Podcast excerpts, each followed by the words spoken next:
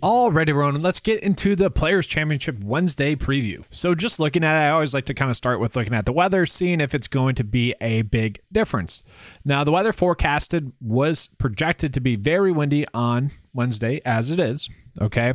Then throughout the weekend, it wasn't projected to be too windy. I do want to call it Friday, though. Okay. Wind starts to play a difference in scoring, a major difference in scoring when the winds get over 15 mile per hour winds. So if we see that this number increases, then there could be a slight, a slight weather advantage. And I'm assuming that the PM AM tee time would probably benefit the most if that happens. I'm going to say we don't worry about that just yet because it is only 15 mile per hour winds. And if there is a difference, probably not going to be too big. Now, guys, I want to call this out. I did do a props video earlier. This was posted yesterday. It's a big breakdown of both underdog and also PrizePicks. I would make sure to go ahead and check that out. It's a separate video this week. Uh, I felt like we were getting some edges. And then also, I kind of go through the process that you can use on Underdog to also use with the showdown slates. And I'll touch on the showdown right now. So for round one showdown, I typically like to look at just the AM only. Uh, we saw yesterday Jon Rahm had the first round lead from the PM wave. Like that, that's going to happen. But a majority of the time, the players are, that are getting the first round lead are going to be from the AM wave. And so if we just look at the golfers that have the highest likelihood to have the first round lead, just based off of Vegas odds, we'll see Rahm, Rory, Scotty, Cantlay, Collin Morikawa. Obviously, it's a loaded field. Okay. Now, if we go based off of the nine to five first round leader rank, we'll see Rahm, Rory, Sungjae, Cantlay, Scotty, Tony. And so there is the potential that we are going to get a big edge here. And so once again, I'm going to go ahead and scroll up to the top here. And we're going to set the first round leader rank to about the top 25. This is kind of my way of trying to see if there's any projected value. I don't think Denny McCarthy's going to have the first round lead. Probably not betting him him. Brian Harman probably not betting him, although you could. He is someone that typically does play well in the first round.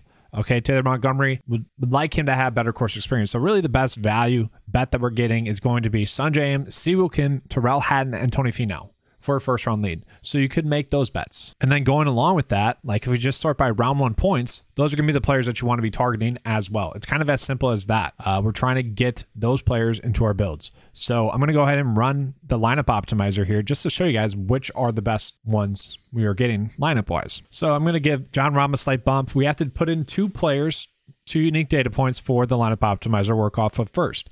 And so we do see that like Sungjae and Rahm are the two kind of best plays. So what I'm going to do is I'm going to set the settings to 30. This is kind of what I always do. If someone has a different process, that's perfectly fine. And I do three unique players per build. So I'm just going to generate the lineup just to see which players it's spitting out to me. Um, and I actually really like Xander. Xander has a price decrease here. He's $500 cheaper on the showdown slate than he was on the main slate. And why is that? Well, they came out with their pricing when Xander was like in first place of the API last week. So they had to price correct him for the showdown slate. I would say that's about right. Uh, but we can see like a majority of the players here are kind of from that AM wave already. Now, if you guys want to go with the AM only for Showdown, you definitely can. Uh, but you can see we are getting some pretty solid lines there. Now, let's go ahead and get into kind of win rank. And just we'll sort it by Vegas win percent. Okay, so we'll see Jon Rahm, Rory, Scotty, Cantlay, JT, Homa, Collin Morikawa. So first and foremost, I want to see if we are getting any favorable bets based off of the upside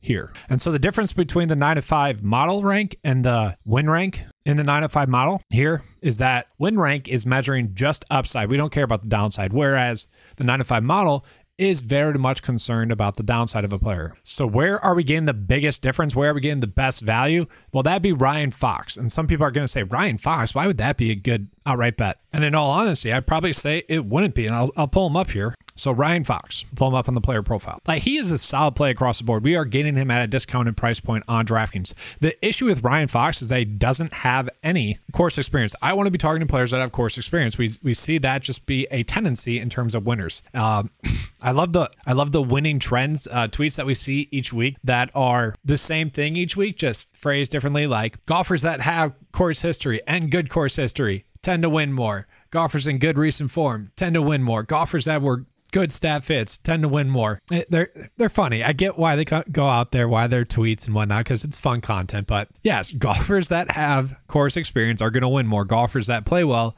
at the tournaments and play well heading into the tournament are more likely to win. Right? That just makes logical sense. Uh, so Yes, Ryan Fox does not have have any course experience, so we're probably not betting him outright. Now, Brian Harman, I am not touching him as well, but I think Brian Harman the point here would be the fact that he could probably end up, I don't want to say probably, he could end up being like Keegan Bradley last year, where Keegan had been somewhat trending in the right direction. Uh, a little bit of disappointment starts here and there. It wouldn't be shocking to see Brian Harman, who has had some upside finishes, you know, potentially be a good pick. Same thing with Seamus Power. You know, it wouldn't be shocking to see these players in contention. We are probably not touching those players though, right? So let's continue on. I think Tony Finau would kind of be the first logical outright bet you can make. So like Tony Finau is an interesting play because if you take away kind of the downside of him as a play, he becomes a better play. Kind of the risk with him as a play, he becomes a better play. So if we take out these two kind of miscuts, the upside's uncapped. Like we've seen him finish seventh, first, ninth. We've seen a tenth. We've seen a fourteenth. Like the last two weeks have been kind of disappointing 24th and 20th but we talk about what type of players typically play well at this tournament. It's players that are good uh, ball strikers good control drivers. They're players that can score and also not make many mistakes. As long as his game is on i could easily see him being in contention. And then from there like no shot. Keegan bradley let's see what his odds are now. Like keegan has been kind of the standout outright bet as well as Corey Conners, like just given the value price point, given how they're projected to play this week, they are two players that it kind of makes you kind of I don't want to say you're forced into betting them, but just how they look on paper compared to how they're being valued both on DraftKings uh, Sportsbook and DraftKings DFS. Yeah, almost. I don't want to say you're being forced into betting them, but they are just such strong plays this week. It's tough not to like them. So the fact that Keegan is coming in as one of the better outright bets, it's very interesting in terms of value. Now, yes, we get Sungjae and we get Will Zalatoris, Sahith Theegala, Xander. Those are all bets you can make as well. But let's just talk about the bets that I like. We'll start with Keegan Bradley. Keegan has been playing extremely well. Uh, if it wasn't for his terrible round two, you know, he would have been in contention to win. He easily would have been in contention to win. Heck, he probably wins if he just has a normal round two.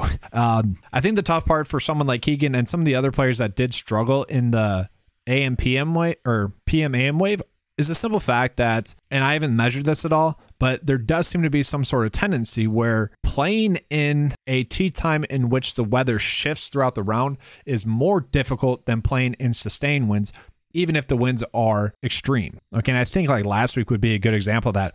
All the good wind players, I tweeted this out, like worst wind conditions players, all the players that had the PMT time on Friday they all played well, okay? And then we saw some players like Keegan, like Jon Rahm, struggle a little bit that did have to you know, play in both conditions, both like 10 mile per hour winds to progressively getting worse because, well, it's changing th- throughout the round. Like, you don't know how to predict your shot pretty much. Now, looking at Keegan, guys, can he win? That's the biggest question. And I think if Keegan were to win, he would fall into a victory. And I don't want to say Kurt Kitayama fell into a victory last week, but no one made a putt and he was the only one that made a putt last week. If Keegan were to win, it'd be in that sort of sense. I don't think he's going to win a tournament, and chances are he's going to be the one that loses a tournament. But can he sort of put himself into position to win and kind of fall into a victory? Yes.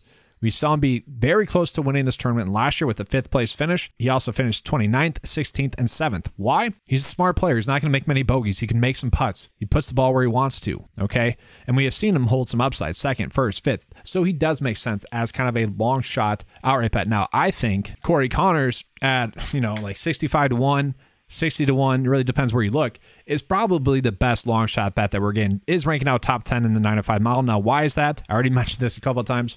The 9 to 5 model is measuring both safety and upside. Okay, so whereas the win rank here that we have is just focused on capturing upside. Okay, and by that, we don't care about the bad stats that are in there. So, like if miscut's in there, if a bad start's mixed in there, this rank doesn't care about it. But just given the fact that he's ranking out top 10 in the 9 to 5 model, that tells me that he's another one of those players that could be putting themselves into position to win. He's another one of those players that's just not going to make many mistakes. Great course history. Been trending in the right direction for quite some time. Yes, he has one bad start, uh, 61st and 50th, two and three events ago. We don't love that, but he is com- someone that's coming in basically checking all the boxes. So it's going to be tough not to just have a value based bet out there. But that's kind of it for the value based bets. I think from there, we're kind of just keeping it simple. And I might just be going with a lot of the guys that we were on last week. So, like Max Homa makes a lot of sense, I think, as an outright bet. 13th place finish at this tournament last year, miscut the year before that. So, course history, right? And if we look at it, miscut in his first year and then 13th place finish last year. We'll take that. And although the course history from last year is a little bit skewed, it is what it is, right? Um, looking at it, tremendous form.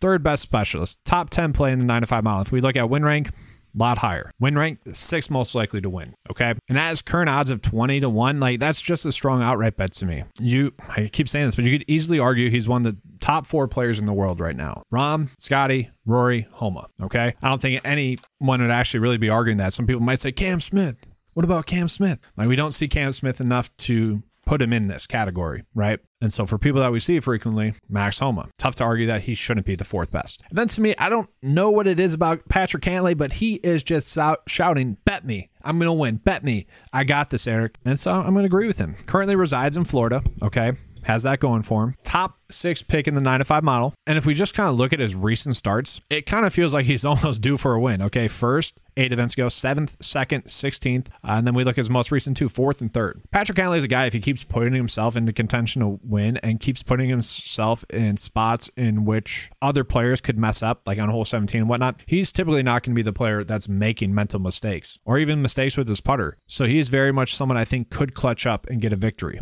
And it just kind of seems like the stars are aligning for him to be a good outright bet. The only issue that we have is that he's literally missed three straight cuts at this tournament. That's a big worry. I'm not saying we shouldn't worry about that, but at the same time, I think it makes a lot of logical sense to win. And obviously, the tough part is that we have a ton of great plays, right? You can easily bet Scotty, and I really actually don't mind Scotty at 10 to 1. We're getting double digit odds on him. I feel like that's pretty good. It, it's pretty crazy that we're getting Jon Rahm at 10 to 1 as well. And that's the difficult part here is that I guess I didn't even notice this. Like, I, I almost wouldn't mind just betting these these top four. Hard hitting analysis right there. Uh, but a lot of you guys know I like to bet the top 5% of the field. So if we bet these four, that means we have three more bets. And so who else would the other three bets be? Could do Keegan as a value based bet. Typically, I only like to do one value based bet or Corey Conners. You do both of them. If you do both of them, we're at six total. And so from there, we'd have to figure out who you'd want to bet. I don't think Hovland has just the mental capacity to win a tournament like this. Matt Fitzpatrick, if healthy, this is like the ideal course for him. I could see him winning, but I sort of just keep coming back to Tyrrell Hatton. We've seen the upside be there. this every other start is kind of uh, worrisome. You know, look at his recent form: fourth, 40th, sixth, 38th, 2nd, 13th, 45th, 7th, 8th. Like, we will take those upside finishes, right? And given the fact that he did finish 13th at this tournament last year, we love that as well. Okay. I'm actually curious what his win rank is. 14th. That's actually pretty interesting to me. I would have figured it'd be better. Interesting. I still think he's someone that we target. The odds are good 35 to 1. Basically, coming and checking all the boxes, not making many mistakes, does play well in tougher tracks, you know, top six specialist. I would say if those were the seven outright bets I had to make, I would make them. So honestly, I don't mind these. I think we're getting good value on these. Top two players this week Jon Rahm, Scotty Scheffler. I don't love the odds on Patrick Cantlay anymore, 16 to 1, but it does make a lot of logical sense. Then we're getting Max Homa as well. Like you could stop the betting card here, okay? That way you're still making money if one of them wins, right? Now, what sucks is my typical rule is if I bet Patrick Cantlay, I also bet Xander Schauffele because they tend to play well at the same time. I don't mind Matt Fitzpatrick at 35 to 1. I do think Tyrrell Hatton is a good bet at 35 to 1 as well. Keegan at 45 to 1, and then also Corey Conners at 60 to 1. I am probably chasing Corey Conners. That's just too good of odds to pass up on. Now, some other long shot bets that do catch my eye are Chris Kirk. Like Chris Kirk, you look at his last few starts 39th, 1st, 67th, 3rd, 3rd. Uh, does have course experience here as well. So you know, I, I, guess it wouldn't be shocking to see him in contention. So maybe someone that you're betting to top top 20. I guess I wouldn't mind that. But are there any other logical long shot bets? Like I don't hate Seamus Power. I just don't see him winning. Like I don't think there's any like logical long shot bets that we could really roll with. Maybe you could live bet someone, but I think it'd be kind of just almost pointless to kind of bet those guys as well. And so if we are betting these guys outright, you could also just bet them to top 10. I feel like they they have a pretty good chance to. Uh, Tyrrell Hatton could bet to top 10. I think if you're doing that with Hatton, you just bet him to top 20. And then also, I want to call this out while we get into ownership. So let's look at this. I'm curious. Is Keegan still the worst play on the board? He is. Okay. So Keegan's coming in chalk.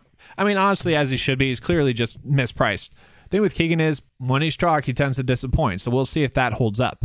And this is a week in which we are getting other solid plays at a very similar price tag. If you are playing Keegan here, he has to finish top 10. So basically, if you are betting Keegan Bradley, or if you are playing Keegan, Keegan Bradley or being overweight on him, I'm not saying that's wrong. Okay, I'm going to be on Keegan. What you would then want to do, since you are saying he's going to finish top 15, bet him to top 20 as well. Or you could just do that instead because that's essentially what you are doing. That's what you are saying if you are playing Keegan Bradley at 19.8% ownership. Okay, so from there, we are getting some kind of interesting ownerships. Okay, Davis Riley, overowned. Webb Simpson, overowned. Now, I like Jhonattan Vegas as well. I think he's going to be a good value. I would say he's probably properly owned. Um, 7.14%. There is other good value out there, and I'll touch on this, you know, in this segment here, but I, get it. Shane Lowry, probably slightly overowned. There's other plays around his price point that we can go with, like Jason Day. Jason Day has climbed up from like the orange earlier this week, now into the red. And so I think a good example of this would be kind of last week with Jason Day and with Will Zalatoris. They were kind of very similar plays that were getting a little bit too chalky. Um, Will Zalatoris, you know, was chalk that didn't really make sense last week in terms of projected ownership. He ended up not finishing well, whereas Jason Day did make some sort of sense. I would say that this ownership does still make some sense. When you look at the other players around Jason Day, and I'll get into this as well, there's not as many like great plays as him. So that might be chalk we eat as well. But then from there, like I don't think we need to force Collin Morikawa. I don't think we need to force Tom Kim, Adam Hadwin. Like I don't think we need to force those players. So let's go ahead and flip it around. And this is what I love about this tool is that with the Players Championship, with these higher caliber fields, we are seeing the ownership get spread out. So we can see kind of these small pivots that we can make that could end up making a big difference. Like Jon Rahm being only 17% owned as the top player in the field does obviously seem like he is going to be under owned in terms of how he is projected to play. Tony Finau, same thing. Xander Schauffele, it makes sense why he's under owned, but because he was too high priced, because the pricing came out too soon for the Players' Championship, and they priced pretty much how players were performing at that time at the API, which should bring up a lot of concerns with how DraftKings does their pricing. Back in the day, they used to just do it off of world ranking, it seemed like, and there's a huge edge. And so I find it very interesting that whatever model they're using says Xander should be the fourth highest player priced. And obviously, I already touched on the showdown salary, is that now the model is saying that was not true. It's just kind of crazy that a finish, a projected finish like that, would suggest that he should be that high priced. Very interesting there. I think that's good insight. Uh, Adam Scott. Do we play Adam Scott? He is just so annoying to roster this season. You could coming in under own. And so let's just look at this in this way. Okay. And I think this is a great way to use it. So would you rather be on Collin Morikawa, who has been struggling recently at 14% ownership, or would you rather be on Tony Finau or Sungjae Im? I would say they're all kind of the same players. Sungjae is a little bit more consistent, a little bit less upside. Tony Finau and Collin Morikawa are basically the exact same player. I'd much rather be at a slightly lower owned and lower price Tony Finau than I would be a Collin Morikawa at $300 more and also higher owned. Like that's what that's telling us. And so like someone like Sungjae who's extremely consistent, we can see why he's ranking out as a great leverage play. Highly consistent player. We look at the players around him that are also priced higher or lower than him. We can see that he should be higher owned compared to the likelihood of him both playing well and meeting his return value finishing position. And guys, it's been strange. Collin Morikawa and Will Zalatoris have been getting higher ownerships than they should be this season. And so like if we look at it, it's it's kind of just been strange, right? Like I get that I think people have been targeting the bounce back for Collin Morikawa, which I wouldn't say that's the wrong decision. It's just kind of strange. Like we have seen that upside there. When he is on, he is on. Okay. Last week he clearly wasn't on. And then Willie Z as well. Kind of the exact same play. I guess I guess you could use the Xander and Cantlay uh, thought process there where if you're playing Xander, you're playing Cantlay. If you're playing Cantlay, you're playing Xander. I guess you could use that thought process here with Willie Z and Collin Morikawa. They do both tend to step up in the bigger events, but something seems to be off. And so we can see why this inconsistent play is leading to them not be as favorable of plays as players right around them, like Jordan Spieth at significantly less ownership. Even like Matt Fitzpatrick, who is 5% less owned, and I would say if he's healthy, just as much upside. Same thing with Cameron Young, just as much upside. So that's where we can easily see like why these players are getting a better leverage tag. So if we scroll down lower, Shane Lowry does feel like he's overpriced this week, right?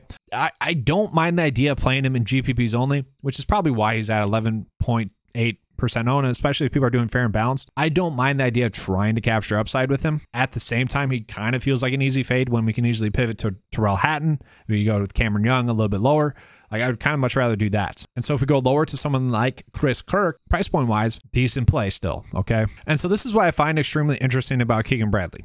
Yes, he is clearly mispriced right? But at the same time, we get Corey Conners, who's 4% less owned than him. We get Rickie Fowler, who is also um, about 7%, 8% less owned. And the interesting thing about like Keegan compared to Rickie, let's just do that. Yes, has been has Keegan been more consistent? Yes. Does he have better course history? Yes. I would say, given the data, more times than not, Keegan would actually play better than Rickie. But if you are someone that is making, let's say 20 lineups, okay? And let's say you want to be overweight on Keegan, maybe you want to be 40% on Keegan. That's fine. In those other builds where you would have Keegan in there, like let's just say you enter 20 and you want to have 40% Keegan, max enter that in 20 contests, and then go through and edit Keegan out for someone like Rickie you are making an educated pivot there. That is someone that I would say does have the upside to finish top 10, has been trending in the right direction is you know potentially a little bit too low owned.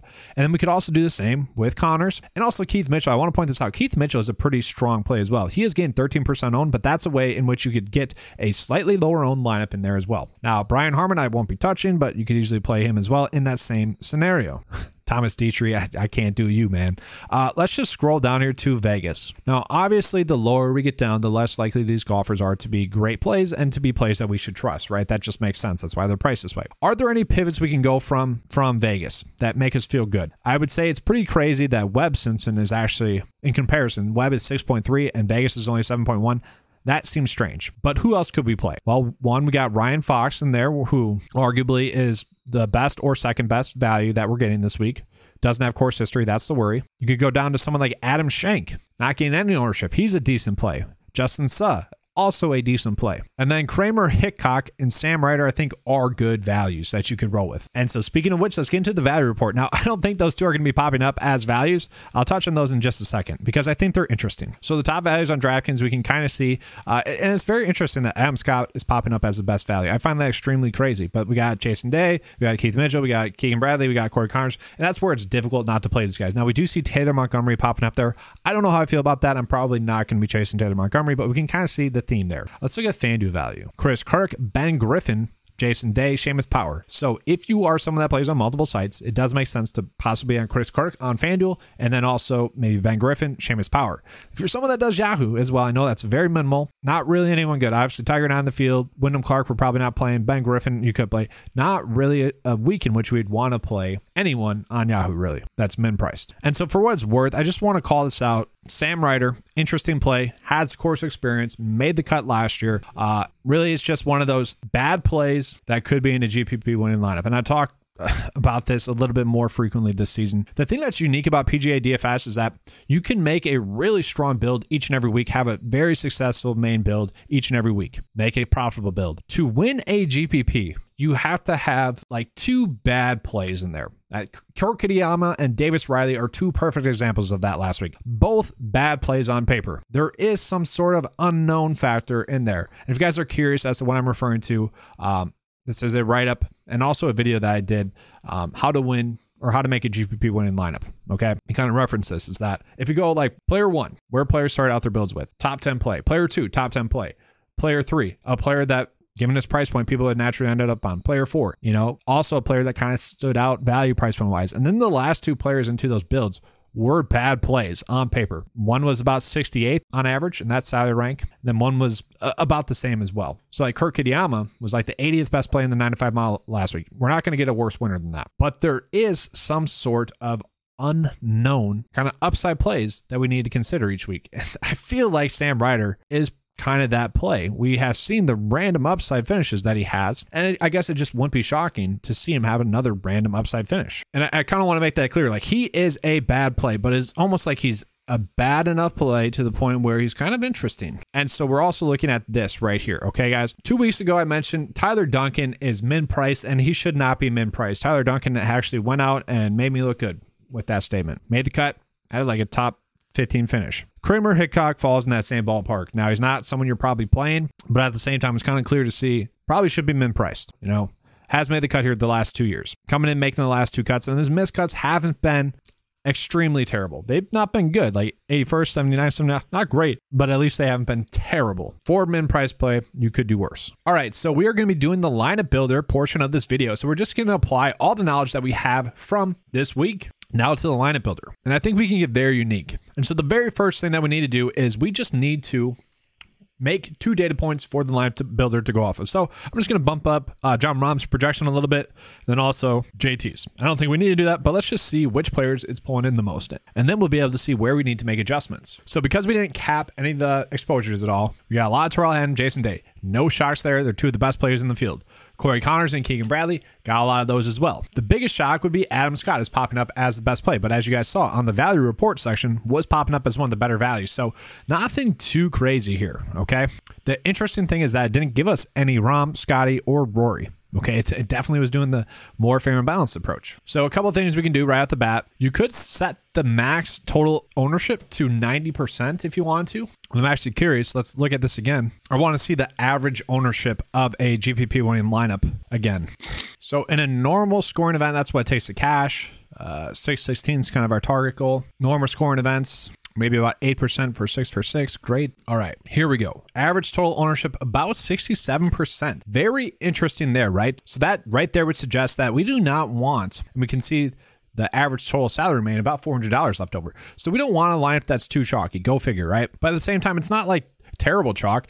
Just naturally, if you're being on, like, let's say the two chalkiest or the three chalkiest players, you're probably 20, 20, and 20% ownership. Next three, maybe five, two, and two, like whatever. So we could easily just go ahead and set the total exposure ownership to 70%. We could also do three unique players. We could do a max exposure of 35% as well. This should ensure us that we are not getting too chalky of a build. So let's go ahead and generate this as well. It's not like we're fading the chalk here. We are just finding different ways to make unique builds based off of the chalk. Okay, so this is what we can do.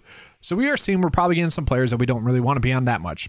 Adam Scott, Hideki, Taylor Montgomery. These are all players that are popping up ownership leverage wise. So if you guys want to be on them, you can. Billy Horschel and whatnot. So what we can do from there, we, we saw those players were being popped up. We go to show usage. Okay, we do the drop down, and now it's going to automatically sort by ownership. And so some of the players that we are on maybe too much of. I think Tony Finau is a great play. Let's just maybe be on him 25%. We're still going to be overweight on him, but 40 seems a little bit too much. Viktor Hovland or Hideki probably don't want to be him too much. Let's just do 2%. Uh, Adam Scott, you know, a decent play, maybe 15%. We're still going to be overweight on him, not going crazy with it. Seamus Power, 5%. Taylor Montgomery, 5%. Uh, Min Woo Lee, maybe 2%. So the reason I don't like fading the builder is because it's trying to make optimal lines based off of the projections that we have, right? So I don't want to go too crazy with it. Uh, Billy, I'm fine being even weight. McNealy, whatever. To Fleetwood, don't really love him too. Jordan's okay, maybe 5%. So if we generate this, we should have a much better build now. Okay, because we're not getting players that we don't really want to be on too much. Maybe a little bit Justin Rose, Brian Harman, Probably don't want to be on those players too much. Okay.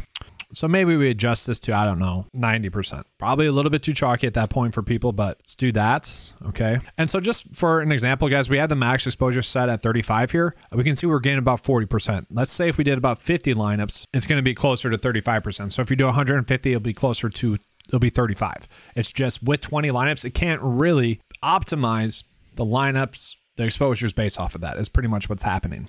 So once again, we are seeing a couple of players that we don't want to be on too much. Let's go ahead and get those players out. So like someone like Justin Rose would be one of those. Don't need to be on him too much.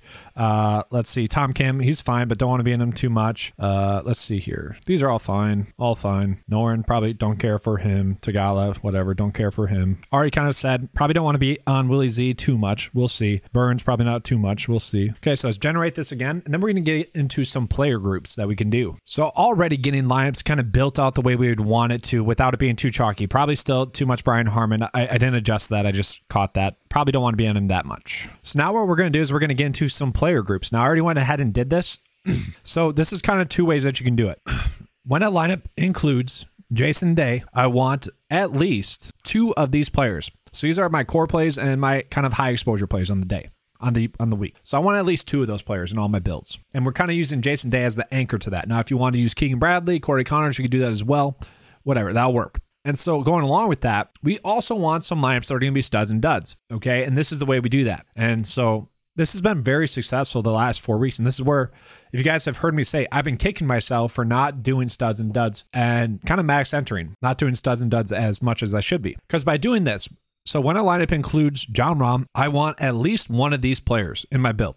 And so these are all players that are like less than 7K. So we click save there. And then we can also do that for someone like Scotty Scheffler. Our two top plays on the board this week. So this is a way in which we can get unique builds to players that are going to be lower owned than they should be. And so in order to ensure that we are going to get the proper exposures to Jon Rahm and Scotty Scheffler, we are actually going to hit the lock button in there. I tend to tell people not to do that because if you do it too much, like, like let's just do this, it's obviously not going to work because you can't lock in those players. You can't lock in that many players into a lineup builder because it literally won't work. So we run that here, and now we are getting the proper exposures that we want based off of the players that are in the 9 to 5 player pool. Probably too much Kirk Kitayama is not a player that I'm ending up on. Billy Horschel probably don't want to be on him. So once again, what we can do, we go to show usage, go to the last build here. So we find the players that are being pulled in too much. Kurt Kitayama is one of them. Coming in off the W. I actually don't think he's going to struggle that much. Not a terrible play.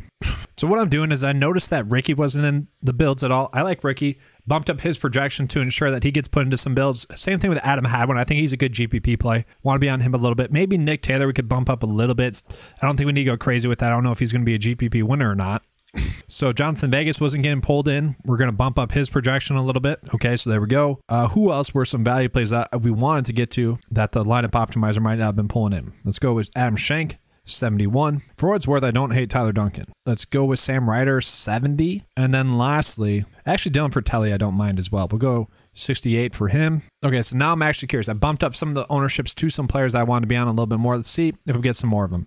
So we're getting some more Sam Ryder. We're getting more of Dylan Frittelli, Kramer Hickok. We might have to cap their exposures. Getting Vegas. Yeah, let's go ahead and do that one more time. And so, guys, like this is the process that it takes to properly max enter like 150 lineups. Like it should take you some time especially if you are doing a lot of money. Like, kind of my rule of thumb, and this might not be great advice, but whatever amount of lineups you are submitting, you want to put at least half of your research time in minutes into that. So if you're doing 20 lineups, at least spend 10 minutes, at least putting together those lineups. If you're doing 150 lineups, you should be spending like an hour figuring out kind of the nuances of getting the players and exposures the proper ways that you want. Like if you are struggling to have success, and honestly, I, I need to do this more as well, just put more time into your lineups and roster construction in general. Like a tool like this is designed to make it easier on us. It's not designed to do all the work for us. It's like a tool. It's like any tool like that you would use, right? It's going to help make the work easier, but at the same time, not going to do the work completely for you.